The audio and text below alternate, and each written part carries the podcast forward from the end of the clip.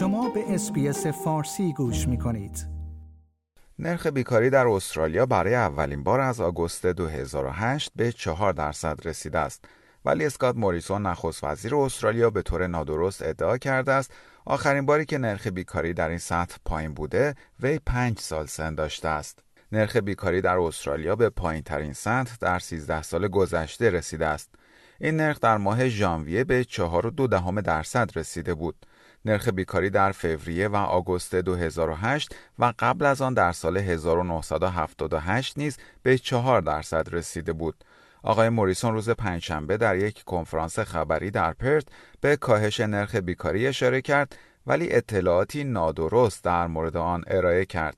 وی گفت آخرین باری که نرخ بیکاری اینقدر پایین بود من پنج سال سن داشتم. آقای موریسون متولد سال 1968 است. بنابراین در سال 1973 پنج ساله بوده است. یک سخنگوی دفتر نخست وزیری استرالیا بعدا اعلام کرد که آقای موریسون به اشتباه این اطلاعات را ارائه کرده است.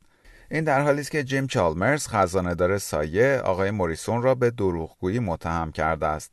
وی گفت این پایین ترین نرخ بیکاری از زمان پنج سالگی اسکات موریسون نیست. بلکه پایین ترین نرخ از زمان آخرین دولت حزب کارگر است. آقای چالمرز افزود آیا چیزی هست که این مرد در مورد آن دروغ نگوید؟ تازه ترین آمار و ارقام نشان می دهد نرخ بیکاری زنان به 3.8 درصد یعنی به پایین ترین سطح خود از سال 1974 رسیده است. نرخ بیکاری مردان نیز به 4.2 درصد رسیده است. استوارد رابرت وزیر اشتغال استرالیا از ادعای مطرح شده توسط آقای موریسون دفاع کرده است. وی می‌گوید به همین دلیل است که من با دقت کلماتم را انتخاب می کنم تا بگویم این پایین ترین نرخ برابر است. بنابراین نخست وزیر درست گفته است.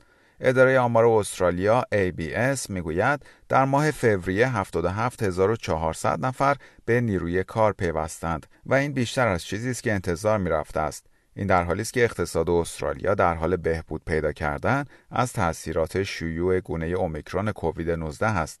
جون جارویس رئیس آمار کار اداره آمار استرالیا می‌گوید این سومین بار در طول تاریخ ثبت آمارهای ماهانه نرخ بیکاری است که این نرخ به چهار درصد رسیده است. وی می‌گوید قبل از نوامبر 1974 نرخهای پایینتری نیز ثبت شده بود ولی در آن زمان نرخ بیکاری به صورت سه ماهه ثبت می‌شد.